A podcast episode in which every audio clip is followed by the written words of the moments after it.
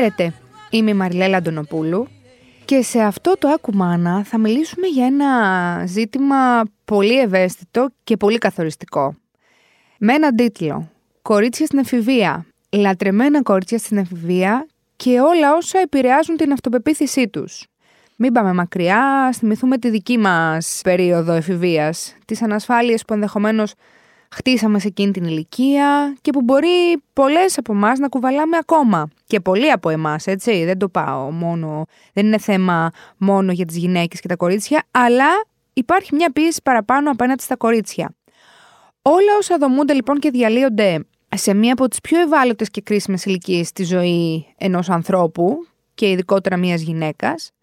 Πάμε να θυμηθούμε δηλαδή πράγματα που έχουμε ζήσει και εμείς ανέφηβες, έτσι. Αλλά αυτά που είχαμε ζήσει τότε θα πρέπει να τα κάνουμε έναν πολλαπλασιασμό στο σήμερα. Γιατί πλέον σήμερα υπάρχουν τα social media, τα οποία όσο καλό μας έχουν κάνει, άλλο τόσο μας έχουν μπερδέψει κιόλας.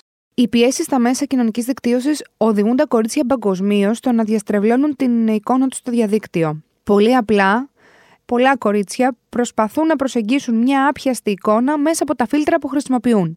Και όταν λέω φίλτρα δεν εννοώ κάποιο χρωματισμό που μπορεί να αλλάξει, αυτά τα βασικά φίλτρα που έχουν τα κινητά των περισσότερων από εμάς.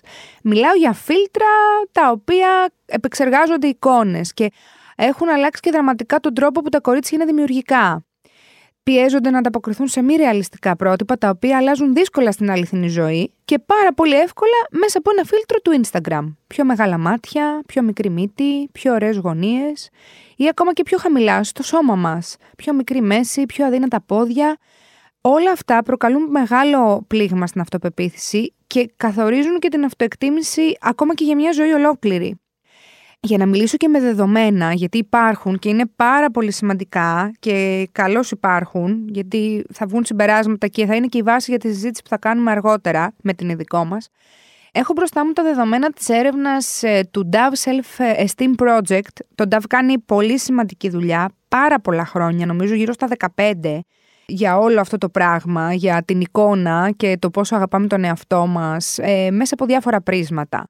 Εν προκειμένου λοιπόν, έχει δημοσιευτεί μία έρευνα η οποία είναι πάρα πολύ πρόσφατη, δηλαδή το δείγμα μας έρχεται από το Δεκέμβριο του 2021. Δεν έχουν αλλάξει πολλά πράγματα από τότε σίγουρα. Το 80% λοιπόν των κοριτσιών ηλικίας 10 έως 17 ετών παραδέχτηκαν ότι θα χρησιμοποιούσαν φίλτρα στις selfies τους.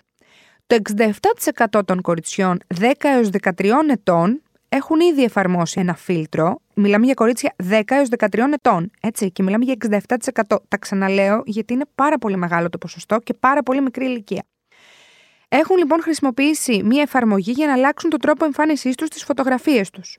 Το 76% των κοριτσιών ηλικίας 14 έως 17 ετών προτιμούν την επεξεργασμένη εικόνα τους στις φωτογραφίες σε σχέση με τη μη επεξεργασμένη.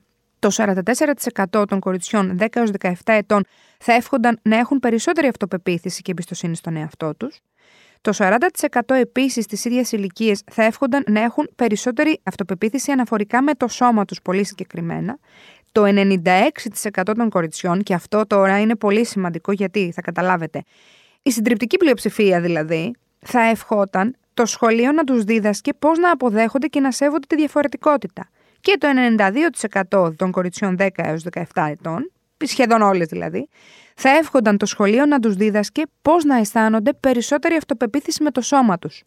Λοιπόν, δεν θέλω να τα σχολιάσω αυτά τα στατιστικά μόνη μου. Έχω ε, τον, ε, την ειδικό εδώ. Θα μιλήσουμε με την Κλέρη Σιραδάκη που είναι ψυχολόγος, παιδοψυχολόγος. Γεια σου Κλέρη, είναι στη γραμμή μας και μας ακούει. Γεια σας. Και ακούει όλα όσα έχω πει μέχρι ναι, τώρα. Ακούω, καλά. Λοιπόν, τα ξέρεις και εσύ τα δεδομένα της ναι. έρευνας. Σε πρώτη φάση θέλω να σου ζητήσω ένα σχόλιο για όλα αυτά. Τι Μάλιστα. έχεις να πεις; Ε, να χαιρετήσω και εγώ με τη σειρά μου, να χαιρετήσω και τους ακροατές σας και ευχαριστώ πολύ για αυτή τη δυνατότητα που μου δίνετε να συζητήσουμε αυτά τα θεματα Αυτό που έχω να πω είναι ότι η έρευνα παρουσιάζει τεράστιο ενδιαφέρον, ωστόσο επειδή χάρη στη δουλειά μου την κάνει να βρίσκομαι καθημερινά ανάμεσα σε εφηβους ε, να σας πω ότι είναι κάτι που δυστυχώς δεν μου προκάλεσε εντύπωση. Για μένα αυτό είναι το πιο θλιβερό από όλα. Ε, τα αποτελέσματα της έρευνας δηλαδή δεν με έριξαν από τα συννεφα Αποτελεί σχεδόν καθημερινό παράπονο και αγωνία των γονιών και θέμα συζήτησης μεταξύ εμού και των γονιών όλο αυτό για το οποίο συζητάτε σήμερα. Ναι. Να πούμε ότι τα αποτελέσματα της έρευνας έχουν πολλές διαστάσεις και θίγουν πολλαπλά έτσι ζητήματα. Πρώτα απ' όλα ξεκινήσουμε από το γεγονός ότι τα παιδιά αυτά ζουν σε μια απόλυτα ψηφιακή εποχή.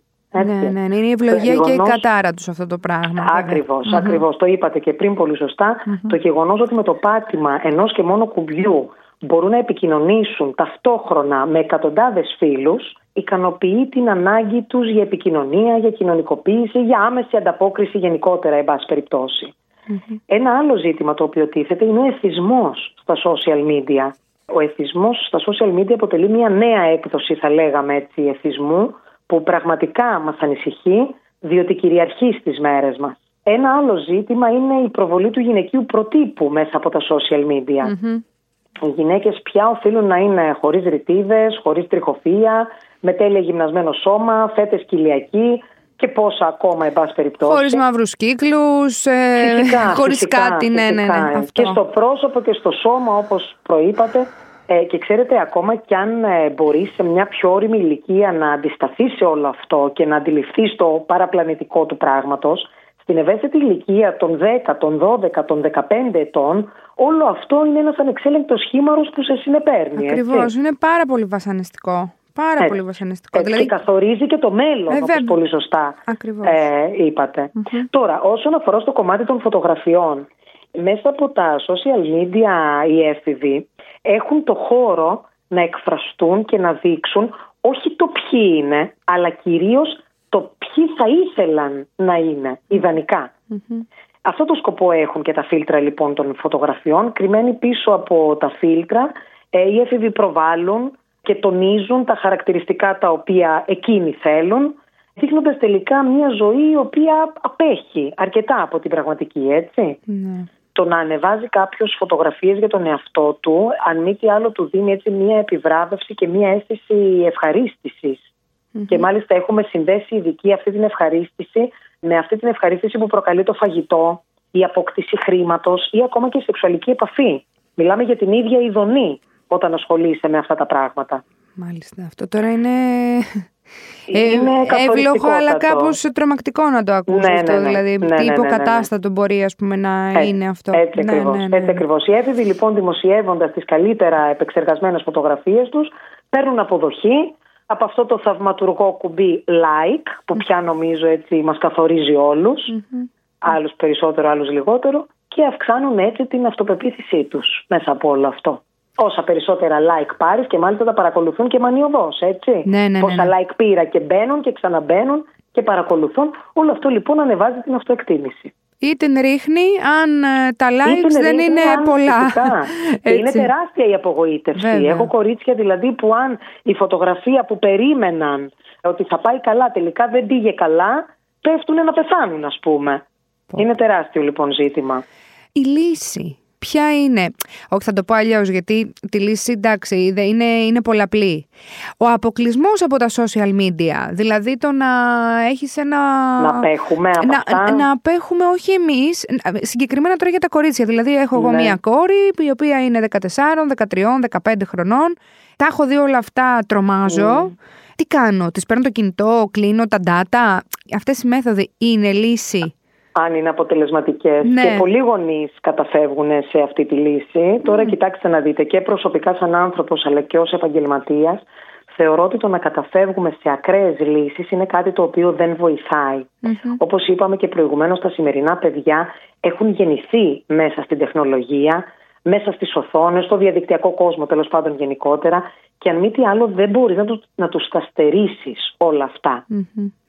Το να τα στερηθεί όλα αυτά ένας έφηβος ενέχει τον κίνδυνο να προκληθούν συναισθήματα θυμού, αποκλεισμού από το κοινωνικό περίγυρο και κάποια στιγμή να βουτήξει με λεμαργία μέσα σε αυτά, πράγμα εξίσου καταστροφικό. Το έχω δει να συμβαίνει δηλαδή αυτό το πράγμα. Να συμβεί ακριβώς το αντίθετο δηλαδή. Ακριβώς, να έχουμε αντίθετα αποτελέσματα. Ή έχω πάρα πολλούς εφήβους οι οποίοι το κάνουν κρυφά από τους γονείς. Ναι, ναι, ναι. Σηκώνονται δύο η ώρα τα μεσάνυχτα που οι γονείς κοιμούνται και σερφάρουν ανενόχλητοι Έτσι, αν θέλει το παιδί δηλαδή να το κάνει, θα το κάνει. Θεωρώ λοιπόν ότι ακολουθούμε την εποχή, αλλά πάντα με συνεση αφού ενημερωθούμε σωστά, πρωτίστως από την οικογένεια και δευτερευόντως από το σχολείο ή από όποιον άλλον τέλος πάντων φορέα, και κυρίως φιλτράροντας το τι θα πρέπει να κρατήσουμε από τα social media και μέχρι ποιο σημείο. Ευρύτερα τώρα, ποιες ε, συγκεκριμένες συμπεριφορές των γονιών ενδεχομένως να τσακίζουν την αυτοπεποίθηση ενός κοριτσιού και όλο αυτό σε συνδυασμό με αυτά που έχουμε πει μέχρι τώρα να την καταρακώσουν εντελώς; Θα ήθελα δηλαδή να δώσουμε μερικά παραδείγματα που να μην ναι. είναι κραυγαλαία με την εννοια ότι. Πώς το λένε, κραυγαλαία, ότι. Α, σαφώς και αυτό, ας πούμε, να είναι εξόφθαλμα ναι. λάθος. Πράγματα που μπορεί να ναι. κάνουμε, μπορεί να κάνει μια μαμά, ένας μπαμπάς και να μην τα καταλαβαίνει εκείνη την ώρα πόσο αρνητικά, ας πούμε. Ναι. Ε, επηρεάζουν. επηρεάζουν. Ε, σε ένα γενικότερο πλαίσιο θα έλεγα όταν οι γονείς για τον οποιονδήποτε λόγο δεν ανταπεξέρχονται στις ανάγκες των παιδιών τους αυτό είναι κάτι καταστροφικό. Παραμέληση των αναγκών του παιδιού, παρατεταμένες απουσίες του γονιού από το σπίτι, από την οικογένεια και φυσικά δεν μιλάμε μόνο για τη φυσική απουσία, έτσι το να λείπει ο μπαμπάς στα καράβια, μιλάμε για την ψυχοσυναισθηματική απουσία, το να λείπει δηλαδή δίπλα από το παιδί του ο γονιός. Άγχος και ανασφάλεια των γονιων Ε, οπότε αντιλαμβάνεστε στη σημερινή εποχή που είμαστε βουτυγμένοι μέσα στο άγχος και την ανασφάλεια, προφανώς όλο αυτό και δεν βοηθάει. Χαμηλή αυτοπεποίθηση των ίδιων των γονέων. Εγώ πολλούς γονείς που έρχονται ας πούμε στο γραφείο μου και μου φέρνουν τα παιδιά τους θέλοντας να τους τονώσω την αυτοπεποίθηση. Και ψάχνοντας ε, και σκάβοντας μέσα στους ίδιους τους γονείς συνειδητοποιούμε όλοι ότι έχουν πολύ χαμηλή αυτοπεποίθηση οι ίδιοι οι γονείς. Δεν μπορεί ένας τέτοιος γονέας να έχει ένα παιδί με πολύ υψηλή αυτοπεποίθηση. Ναι. Επηρεάζει άμεσα. Κάτι άλλο που έτσι είναι πολύ χαρακτηριστικό και θεωρώ πραγματικά ότι είναι πρόβλημα της εποχής είναι η υπερπροστατευτικότητα που δείχνουμε στα παιδιά τα σημερινά. Όταν δεν επιτρέπουμε στο παιδί να αναλάβει τις ευθύνες του ή να πάρει αποφάσεις ή να πάρει πρωτοβουλίες, αν μη τι άλλο το κάνουμε να πιστεύει ότι είναι ανίκανο. Ναι, βέβαια. Πάστο θα το Οπότε κάνω εγώ, δεν γιατί εσύ ναι, δεν ξέρεις ακόμα, δεν μπορεί. Αυτή ναι, ναι, η ναι. υπερπροστατευτικότητα που επιδεικνύουμε. Από την άλλη το άλλο άκρο, το να είναι ιδιαίτερα αυστηροί οι γονείς, απαιτητικοί, επικριτικοί, να έχουν υπερβολικές προσδοκίες από τα παιδιά, απέτηση το παιδί να φέρνει ας πούμε μόνο αριστεία στο σπίτι. Επίσης χαρακτηριστικό. Παράδειγμα, ε, το να χαρακτηρίζει το παιδί ο γονιός, είσαι ανάξιος, είσαι άχρηστος, δεν θα τα καταφέρεις, δεν μπορείς να το πετύχεις. Ε, Συγκρίσεις με ναι. γειτονάκια, αδελφάκια. Είδες ο Γιωργάκης, είδες η αδελφή σου, Τι κοίτα να γίνεις σαν την αδελφή σου. Ναι, ναι, ναι. ναι, ναι. Είναι πολύ απορριπτικές όλες αυτές οι, οι συμπεριφορές. Ε, ιδιαίτερα αυστηρές τιμωρίες Ε, οδηγούν το παιδί σε ένα αίσθημα απόλυτης αδικία. Εντάξει, δεν μιλάμε τώρα για πιο ακραίες περιπτώσεις, οποιαδήποτε όχι, μορφή βίας. Ε, όχι, ναι, με αυτά είπα αυτά, ναι, προφανώς. Είναι εξόφθαλμα. Ναι, ναι, είναι πρόδειλα. Στον ψυχισμό του παιδιού, έτσι που είναι καταστροφικά. Όχι, αυτά τα στα πλαίσιο του φυσιολογικού που είναι υποτίθεται θεμητές συμπεριφορές, αλλά τελικά και αυτές είναι βλαβερές. Όλα αυτά τα οποία προανέφερα συμβαίνουν στις οικογένειες και μάλιστα ασελά μα πολλές φορές οι γονείς. Θα συγκρίνουμε το παιδί μας, θα το χαρακτηρίσουμε, θα το απορρίψουμε. Πρέπει να τα προσέχουμε όλα αυτά, γιατί μην περιμένουμε μετά το παιδί να έχει ψηλή αυτοπεποίθηση. Μία μαμά έτσι, που έχει ενδεχομένως να έχει περάσει και εκείνη από αυτή τη φάση, είτε σαν έφηβη, είτε να θέλει και εκείνη να είχε ας πούμε να αντέγραφε το στυλ, το ντύσιμο, το βάψιμο, τον τρόπο που φτιάχνει τα μαλλιά της. Κάποια ε, άλλη γυναίκα, που εντάξει ενδεχομένως οι περισσότερες από εμάς να μην έχουμε μεγαλώσει σε μια εποχή με social media, αλλά και ε, αυτό είναι ένα ζήτημα και για, τις ενήλ, για τους ενήλικες, δεν είναι μόνο για τα παιδιά. τώρα προσπαθούμε να δούμε αν μπορούμε να αλλάξουμε την εικόνα για τα ακριβώς, για, για τις οικογένειες που έρχονται. Πώς λοιπόν μια μητέρα μπορεί να βοηθήσει ουσιαστικά ένα κορίτσι να έχει περισσότερη αυτοπεποίθηση και εμπιστοσύνη στον εαυτό του και επίσης για να την κάνω πιο συγκεκριμένη την ερώτηση πώς μπορεί μια μαμά να θέσει όλο αυτό το ζήτημα με τα social media με έναν τρόπο που να μην είναι αποτρεπτικός και βαρετός και για το παιδί. Δηλαδή να είναι ένας τρόπος για να το κορίτσι. Κήρυγμα. Ναι, ακριβώς. Να ακριβώς. Το κορίτσι να κάτσει να την ακούσει, όχι να πει ναι, εντάξει, προφανώς εσύ τι θα μου πεις, ας πούμε, ναι. Κάνε το ναι. κήρυγμά σου και πάμε παρακάτω. Αυτό. Ναι. Αποτελεσματικά.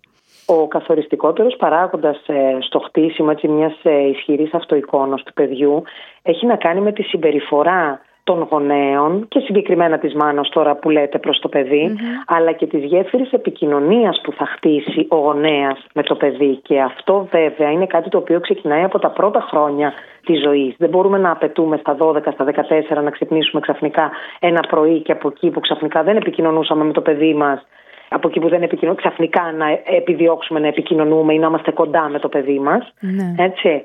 Τώρα, η στάση της μητέρας συγκεκριμένα είναι πάρα πολύ καθοριστική έχει να κάνει πάρα πολύ με το τι στάση θα κρατήσει η μητέρα απέναντι στις αλλαγές της κόρης της. Και αυτό θα καθορίσει και τον τρόπο ε, με τον οποίο η ίδια η κόρη θα αποδεχτεί αυτές τις αλλαγές. Ναι. Όσο περισσότερο δηλαδή η μάνα θα σεβαστεί τις αλλαγές, την προσωπικότητα και τις επιλογές του παιδιού της, ακόμα κι αν είναι κάτι με το οποίο η ίδια δεν συμφωνει τόσο περισσότερο διδάσκουμε και στο παιδί να αγαπά τον εαυτό του. Όπως είπαμε, η ψηλή αυτοπεποίθηση της μητέρας, η σχέση της μητέρας και με τον πατέρα, η μεταξύ σχέση δηλαδή των γονεων ε, και η σχέση της με τον κοινωνικό περίγυρο, το πώς στέκεται γενικότερα η μάνα ως γυναίκα στην κοινωνία και στις σχέσεις της με τους άλλους ανθρώπους, όλα αυτά είναι πολύ καθοριστικά γιατί η μάνα αποτελεί πρότυπο για την κόρη και είναι πρότυπο και παράδειγμα προς μίμηση. Βέβαια. Οπότε είναι πολύ πολύ σημαντική η μητρική φιγούρα στη διαμόρφωση της προσωπικότητας του παιδιου Όταν είναι κοντά λοιπόν με την κόρη της, μέσα από συζητήσεις, μέσα από παραδείγματα, μέσα από την ταύτιση που θα προκληθεί ε, μεταξύ τους, θα δώσει το ωραίο παράδειγμα στο παιδί της, η μητέρα, και θα το αποτρέψει από όλα αυτά τα επικίνδυνα. Ε, έτσι. Ναι, τα οποία είναι αυτό που είπαμε, ότι δεν είναι, για, δεν είναι μια φάση απαραίτητα. Αυτά τα πράγματα τώρα καθορίζουν τις ζωές, τις ναι. ζωές μας και τις επιλογές μας σε πάρα πολλούς τομείς. Ούτε Διαμορφώνουν μόνο προσωπικότητες. Ακριβώς, ακριβώς, ακριβώς. Ναι. Κλέρη, σε ευχαριστώ πάρα πολύ για αυτή τη συζήτηση.